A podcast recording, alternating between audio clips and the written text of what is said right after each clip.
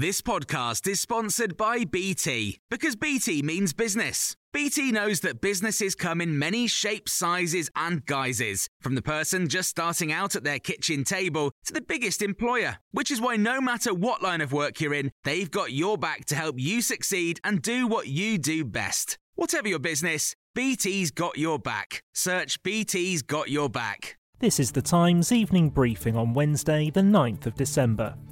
Boris Johnson has told MPs a good deal is still there to be done ahead of further Brexit talks in Brussels. The Prime Minister is meeting European Commission President Ursula von der Leyen tonight to continue talks on a post Brexit trade deal.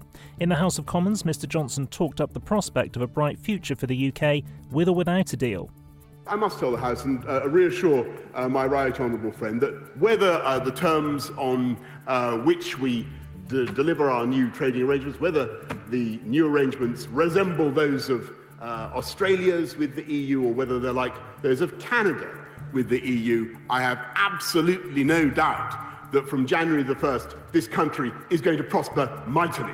Also at Prime Minister's questions, Cabinet Office Minister Michael Gove said the deal struck with the European Commission on the implementation of the withdrawal agreement puts the people of Northern Ireland first. He's confirmed a deal on the movement of goods between Britain and Northern Ireland was agreed in principle on Monday. I'm pleased to say that under the agreement that we've reached, Northern Ireland businesses selling to consumers or using goods in Northern Ireland will be free of all tariffs, whether that's Nissan cars from Sunderland or lamb from Montgomeryshire.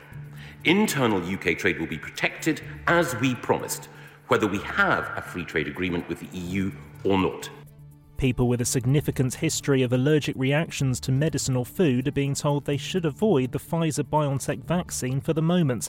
The health regulator has issued guidance to NHS trusts after two people with allergies reacted adversely on the first day of the drug's rollout.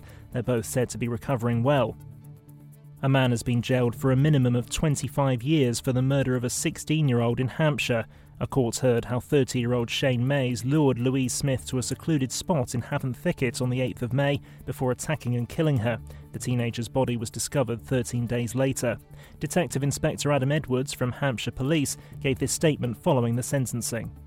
This is obviously a tragic murder in which a young girl has lost her life. Um, our thoughts as a police force are very much um, with the family.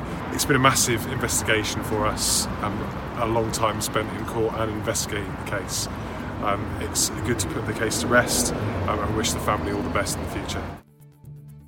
The Stories of Our Times podcast has spoken to former footballer Thomas Beattie, who earlier this year became only the second English male professional footballer to come out. Beattie has told Stories of Our Times he understands the dilemma felt by many athletes who may not feel comfortable revealing their sexuality during their careers. Everybody wants to feel included and liked by their peers and the people around them. And as an athlete, you're used to being judged. That's normal. But you're kind of judged on your actions, on your performance, on the things you have control of. Understanding you're going to be judged on something you have no control of, that you was born with, is, uh, is scary. You can hear the full interview by searching Stories of Our Times in your podcast provider, and you can hear more on the stories covered in this evening's briefing on Times Radio.